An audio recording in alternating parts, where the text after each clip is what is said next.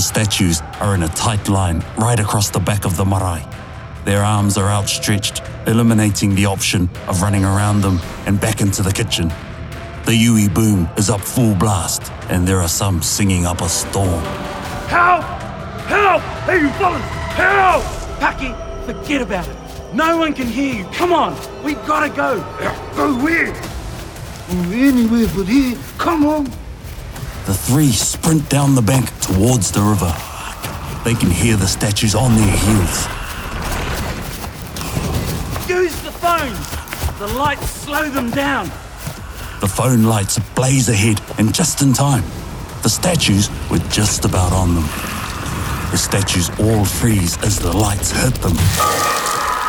They move their phones from side to side as the ones out of direct light continue to move. When they take the light off one statue, it moves in the darkness. Oh man, it's not easy. Just keep moving the phones around. Man, you guys are pretty fast for rocks. Okay, back up slowly. Nice and calm. Oh, Paki trips over a rock. His phone goes flying. hey, where's my phone? Uh, uh, I, I can't see my phone. Yeah, forget about it, Paki. Go on now. I have an idea, guys. Follow me. Paki and Hori follow Tame down a beaten track with trees on either side. They can sense that some of the statues are amongst the trees, and Hori and Tame shine their phone lights, freezing the statues before they can leap out. They're all sprinting their little hearts out. Tame and Hordy are changing between lighting the pathway and shining the light back at the statues. They freeze on the spot as the light touches them, while other statues push through in the dark spots. Don't these guys give up? Up this way. Hori turns the light on a couple of angels that almost get him from the side. They freeze mid-jump. Hey, Tame, I don't know if we'll uh, be safe up there. These guys don't seem to be playing by the rules. Paki sees the urupa. That's your plan?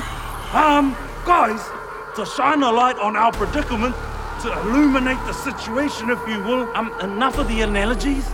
Actually, it's a metaphor. But isn't this a jumping from the frying pan and into the fire type of scenario? All three leap over the gate into the urupa. Hori turns to his bestie. Tame, what are you thinking? Daleks. Tame, I know where you're coming from, but which season? What? Well, in the first episodes, you could escape the Daleks uh, up a flight of stairs, but the second set, they can fly. That, of course, was the other possibility. The boys back towards the first line of headstones. They bump into Nana's headstone. Tame turns to Nana. Oh, man. Man, we, we, we could really do with your help right now. I, I can't run anymore. I'm stuffed. Yeah, me too. Same. Uh, uh. The boys lower their phone lights. All right. Do your worst. You hear me? The statues are in a bunch. They all make a path down the center, and the angel who'd been trying to grab Tame over the last couple of days shuffles forward, followed closely by the Grim Reaper. The angel opens its arms, ready to crush Tame in an instant. Tame closes his eyes, resigned at the inevitable. Tame is crying now. Just do it. Just go on, do it.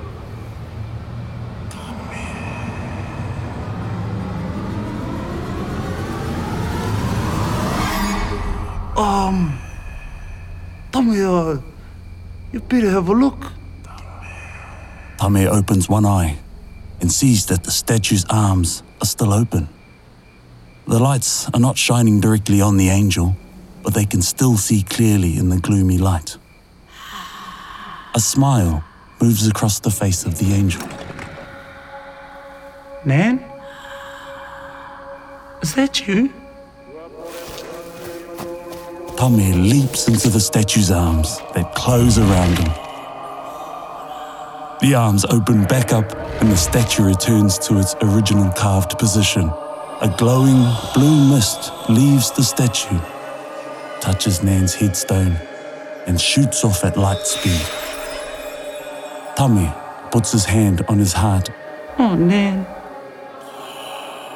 So, um, if that's Nan, who's the Grim Reaper guy? Well, uh, isn't it obvious? Slightly obsessed with the stick waving. Barbara?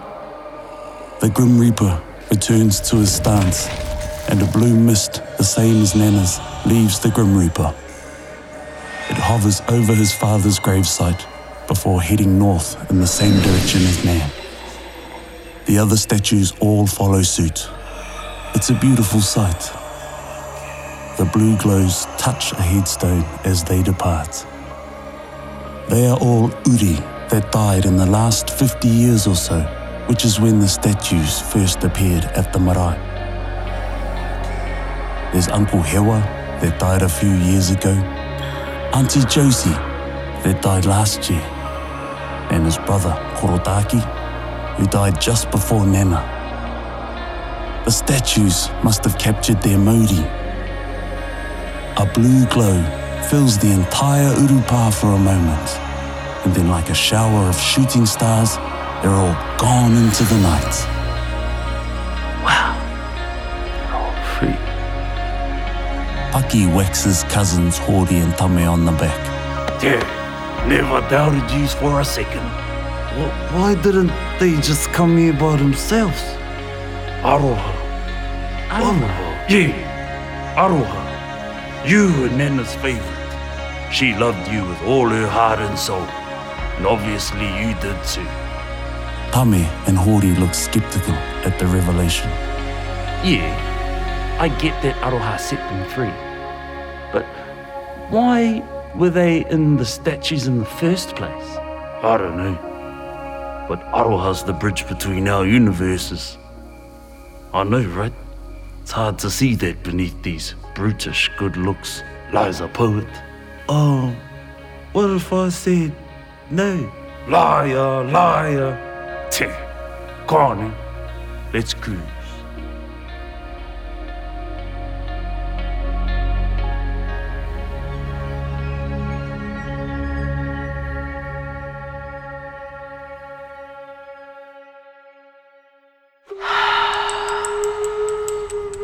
Paki ke e mea tuku nā te wānanga o Aotearoa, ā nā te māngai pāho i tautoko. Paki ke hua, brought to you by te wānanga o Aotearoa with funding from te māngai pāho.